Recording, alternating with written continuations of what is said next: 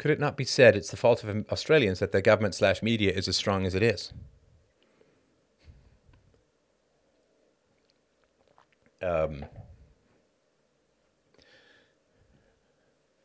Yeah, I mean, no, sorry, I don't mean to brush off that question. I mean, that's a very, very important question. I would say that certainly since the onset of widely available internet, people believing the mainstream narrative are much more at fault. So I think that's a good redirect on that point. Let's see here. A lot of elderly people support lockdowns because they are scared of the virus. Yeah, for sure. You can't have a life because people who are 83 could die when the average lifespan is 82. I don't know. See, I mean, that's a big question, right? It's a big question. And of course, the Christians have an answer, which is to die is to rejoin Jesus in heaven. So it's not something to be feared. I don't know. See, I mean, 55, you do start to get a bit of a whiff of your own mortality, not to mention having cancer. But I don't know. When I'm 80, will I be desperate for every extra minute? I don't know.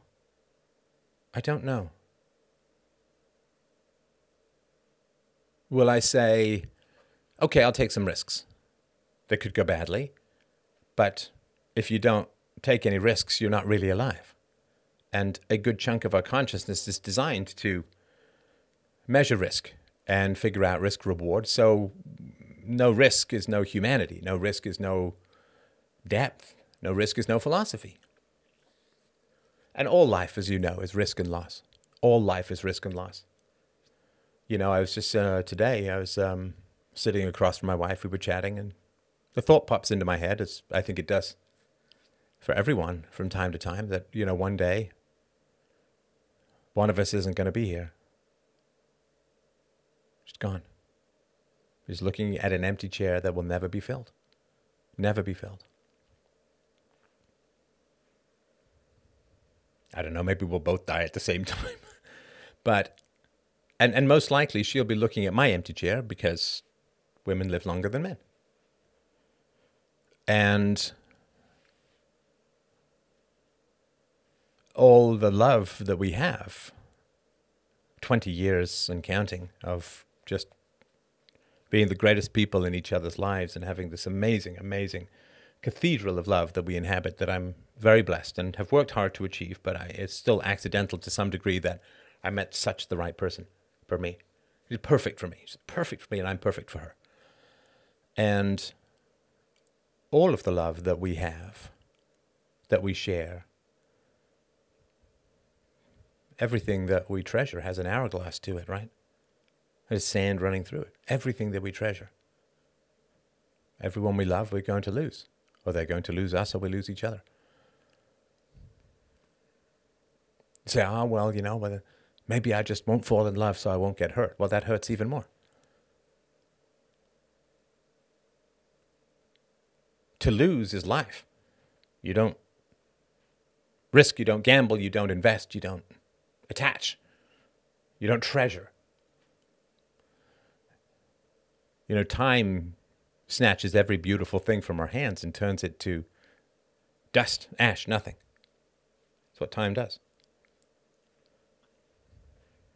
We're only here because we replaced everyone who came before. Everyone who came, we were standing on mountains of dust, mountains of ash.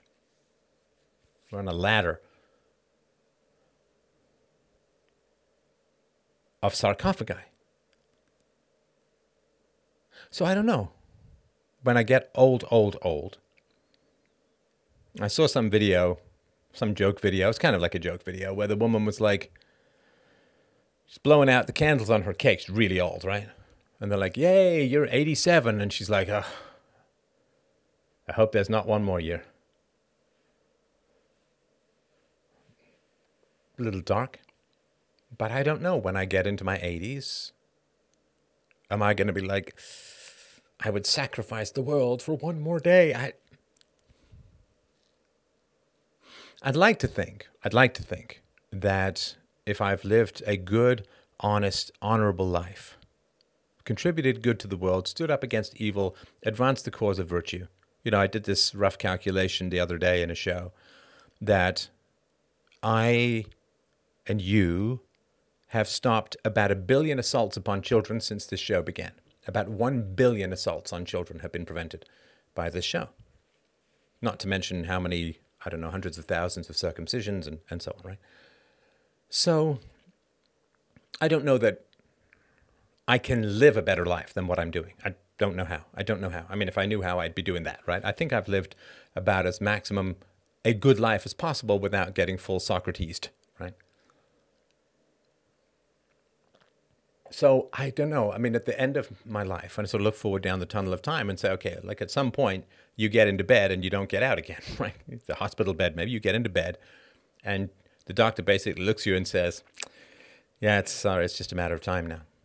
Your organs are shutting down, whatever it is. Right now, I would sacrifice what for another day to be in an old creaky body with no future. I don't know. My mind is never going to be as good as it was in my late 20s. My body's never going to be as good as it was when it was 18. I'm buoyed up by lots of exercise and eating well and maintaining a healthy weight. I was reading the other day that if you can't fit into your high school jeans, you're a significant risk for diabetes. I do keep one old pair of jeans around to just check, right, how I'm doing. And actually, they're loose on me now. So anyway, so I don't know. What do you guys think? When you get old, will death come as a true and deep horror that you would do anything to escape? In other words, let's say you're old, 75 or 80. And somebody sits in front of you and gives you a choice. And they say, look,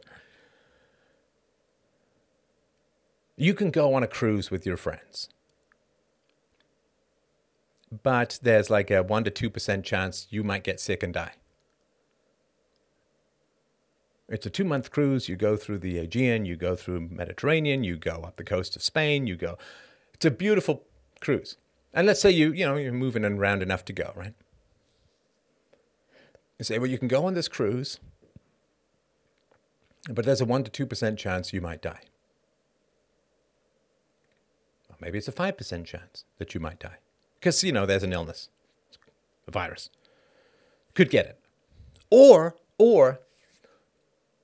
you don't go on the cruise. You stay in this little room and you double your chances of living. Right, so instead of a 2% chance that you're going to die, there's just a 1% chance that you're going to die just from old age in this room. I'd like to think, and I believe this will be the case, I'd like to think I'd say, suit me up, sailor, I'm going on a cruise. Why would you want to, just to maybe have a couple of extra months, why would you want to just sit in a room? Why? It's not how we got here. That's not how we got to be the apex predators, top of the food chain. To live is to risk. And some risks pay off and some of them don't, but that's life, man. As I get older, and at some point your body's just like, yeah, I mean, A, I'm not going to inform you when you pull the muscle, and B, I'm going to make it hurt for a month. Right now it's better. I use these massage guns to sort of pound it off. I was racing with my daughter, climbing these, they look like big giant spider webs, but they're made of ropes and they're in playgrounds. And so, like, I don't know, 10 or 20 times, we just raced to the very top of it, and it was pretty high, right? And I was like, my butt muscles, my glutes, they're a little throbby the next day, right? It didn't give me any complaints at the time, but we just went back and did it again today. But so, you just get kind of creaky, you get kind of old. So everything I do is a risk now in a way that it wasn't before, right? If I play tennis with my wife, we go play tennis. If I play too hard, I might ache. Why? That's new. Just happens, right? So you get 55, right? Does that mean I'm not going to go play tennis? No. Because if I don't go play tennis, maybe I get fat, maybe I have a heart attack, maybe I get diabetes, whatever. Right? There's no risk-free situation. So I'd like to think, okay, if my chances are double of death if I go on the cruise, I'm going on the cruise. I'm going to live. Because there is no risk-free existence. We know this, right? But it's just important to clarify and speak that truth really importantly. Because if you don't go on the cruise, you have regret. You got the frost on your windows, the bare trees outside, a cold sky, blowing snow, you're stuck in your room, you're bored, you're frustrated, and regret is eating away at you. You say, yes, but at least I didn't go on the cruise where I could risk dying. It's like now you're being eaten alive by regret. Haven't solved the problem.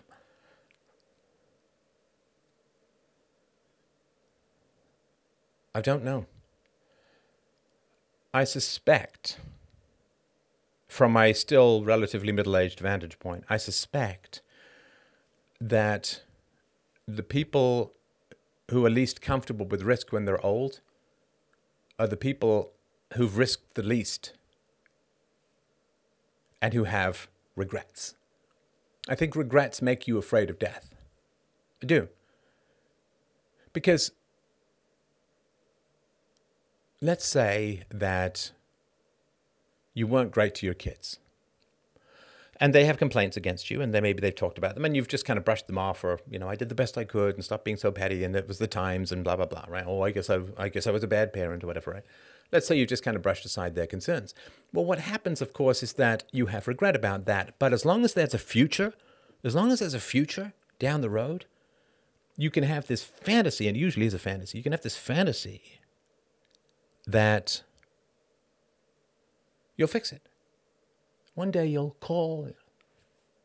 You'll never know just how much I love you. You'll never know just how much I care.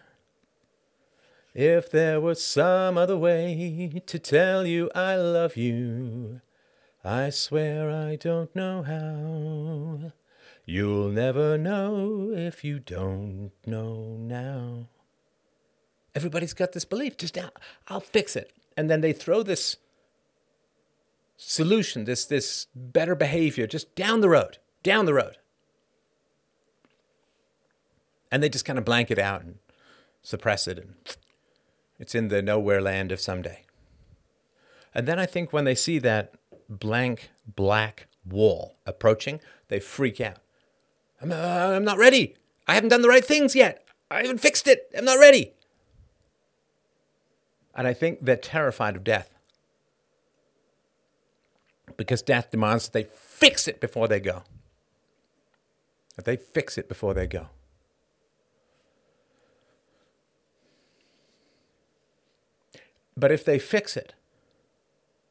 oh man, that's brutal. Why don't people fix things before they die? They don't. Why not? I'll tell you why.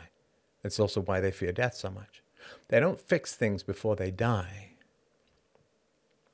because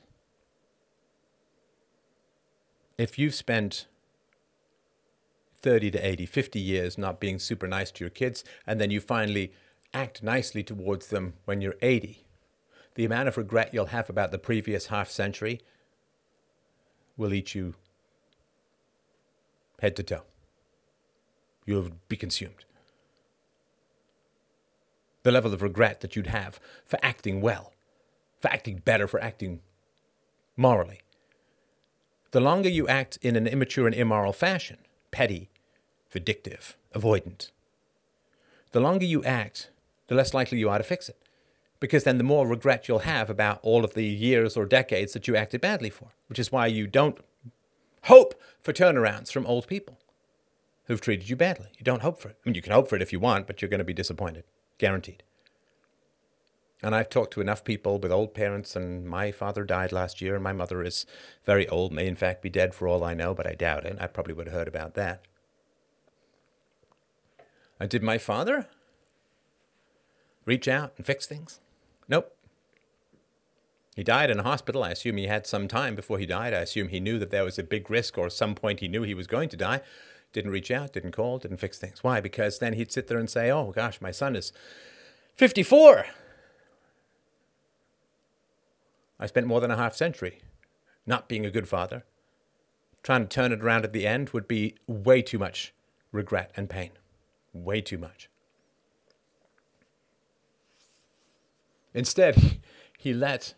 I assume he approved these things ahead of time. Instead, he let everyone in my family be listed with the one exception. I mean, my daughter was listed. Everyone in my family was listed with the one exception. My wife was not listed. She was conspicuously absent, and that's not by accident. Now, you can be a jerk from beyond the grave. Really. So, that's a big question. How are you going to face down the Reaper? How are you going to face down the dude with the scythe who's going to cut the strings that bind you to life?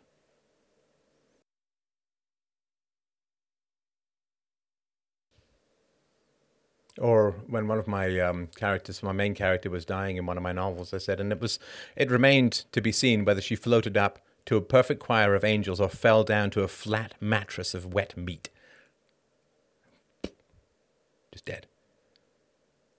So I think that the fear of death and the desire for one more day. It's the desire to avoid confronting the death that will end your pettiness, and that you will have lived and died a petty and vindictive person, a waster of all that is holy and beautiful in human existence, a minor curse and plaguelet upon the world, someone who diminished rather than enhanced, somebody who insulted rather than elevated, someone who demanded rather than provided. Can't turn that around at the end. But that wall coming is like, holy shit, I'm going to die as petty as I lived. Oh my God. There is no magic, glowing fingered intervention that moves the chessboard of my minuscule pettiness to anything other than a checkmate and a loss. And I do think that when people get old, if they've lived poorly, pettily, meanly, how do you stay mean? How do you stay petty? How do you not turn it around? How do you not? If I've acted in a way that is not to my standards, I mean, it's like a thorn in my brain. Like I have to fix it. I have to call the person. I have to apologize. I have to fix it. I don't know how people stay mean, stay petty, stay vindictive, stay insulting, stay abusive. I don't know. But I think that there is this desperate sense when they get near the end, this panic. Because I think people stay petty because they keep pushing forward in time the moment they grow up and take responsibility. And that's what the devil would want, right? The devil would want you to say, oh, you don't have to fix it now, you can fix it tomorrow. Ah, don't bother with it now. Relax and watch the movie. Fix it later. Just do later, fix it later. Don't worry about it right now. You've earned some relax. You've earned some downtime. Put your feet up. Have some chips. Let them fix it. Let them, oh, you always fixing it. Just do it later. Do it later. To push it off. Procrastinate. And then that wall, right? That wall comes up. And you realize that you've put off any kind of decency, any kind of elevated, better, moral, productive, helpful behavior. You've put that off. And now you're out of time. You're done. And the devil distracted you into being a shitheel your whole life long.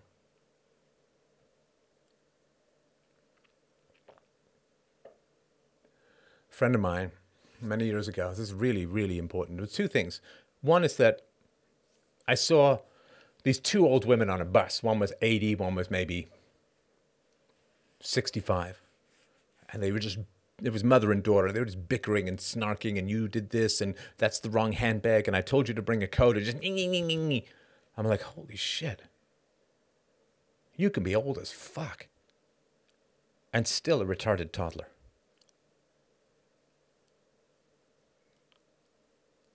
You can look like an overtanned, shrunken-ass raisin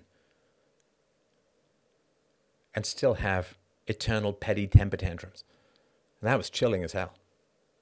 Because we grow whether we're mature or not. We go through puberty whether we're emotionally mature, self-actualized, honest, virtuous.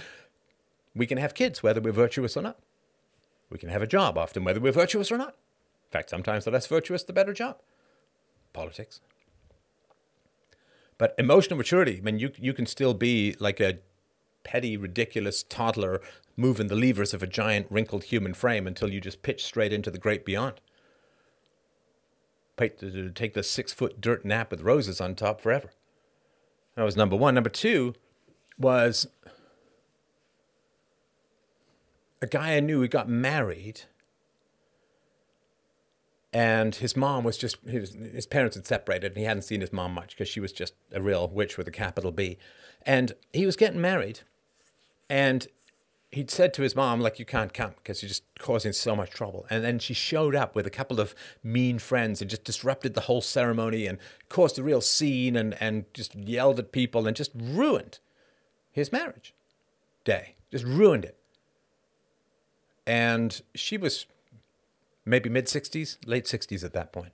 Just gathered her little friends together and came in with that tight-lipped, unlaid Karen genocide of happiness energy. Thinking, my God, you can be in your late 60s and you can still be a total bunt.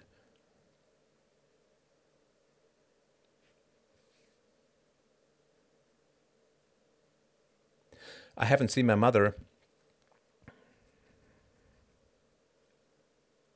close to a quarter century.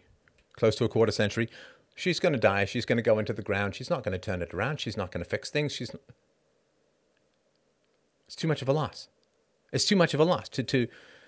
So why is it that people are so desperate to cling on to extra life, even if it's just locked in a room, not seeing anyone, sometimes locked from the outside? I think that they're desperately avoiding death because they've desperately avoided virtue. I think they can't stand.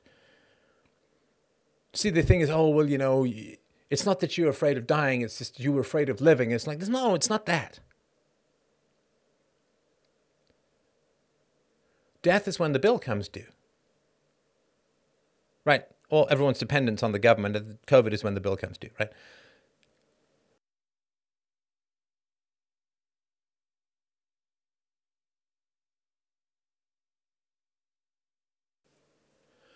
I think, a lot of life is preparing for a good death. Not a huge amount, but a lot of life is preparing for a good death.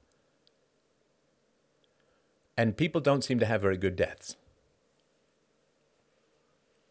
And I think that life flashing before you, and you will never be if you haven't become the person you want to be, it's never going to happen when you're old. It's too late. Because if you become the person you want to be when you're old, and 90% of your life is behind you, you look back at that 90% and say, I fucking wasted it. Holy shit. I married the wrong person. I raised my kids the wrong way. I was petty, self-righteous, vindictive, judgmental.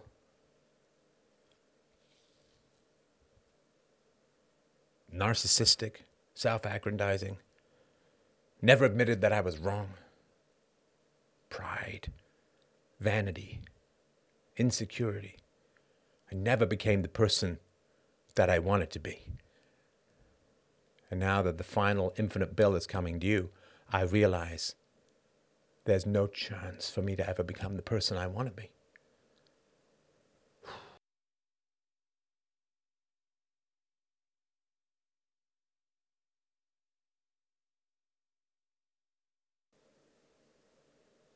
So I don't know, man.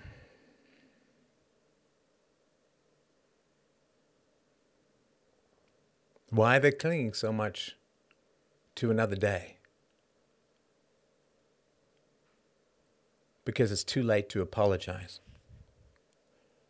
And death is going to come and take them in their petty alien form.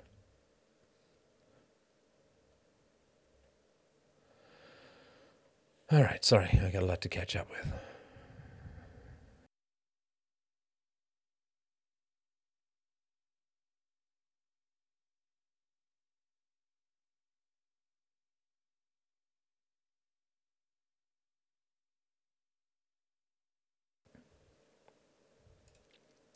All right. Richard Dawkins. Yeah, Dickie D, man.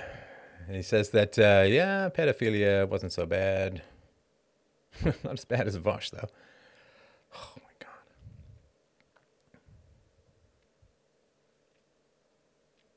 God. Sorry, I'm just going to go down to the bottom and read up.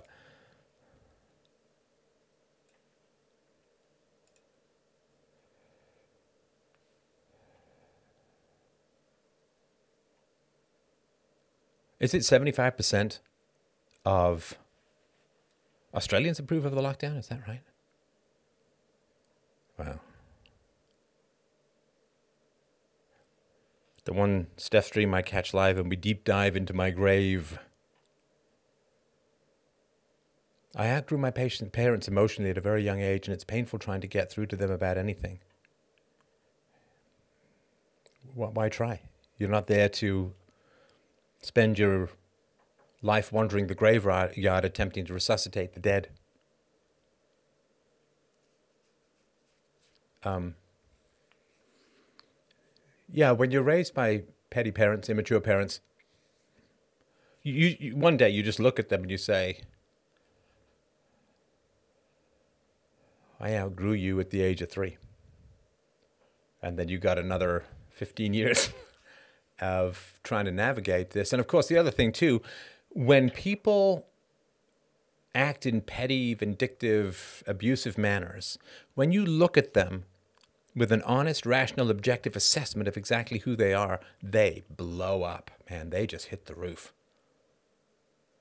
When you look at somebody you don't respect, and that's clear in your clear vision of them, and they can see this because they look in the mirror. My mom's very pretty, right? Very beautiful. So they look in the mirror, they see this beautiful person, they look in the mirror of your eyes, and they see Gollum at best. And they know that that's how they see themselves deep down. They rebel against your honest assessment because they rebel against their honest assessment. So you got to hide. You got to hide. You just got to hide. You got to hide everything you think, everything you evaluate, everything you judge, everything you know about the pettiness of the people around you. You got to hide, hide, hide.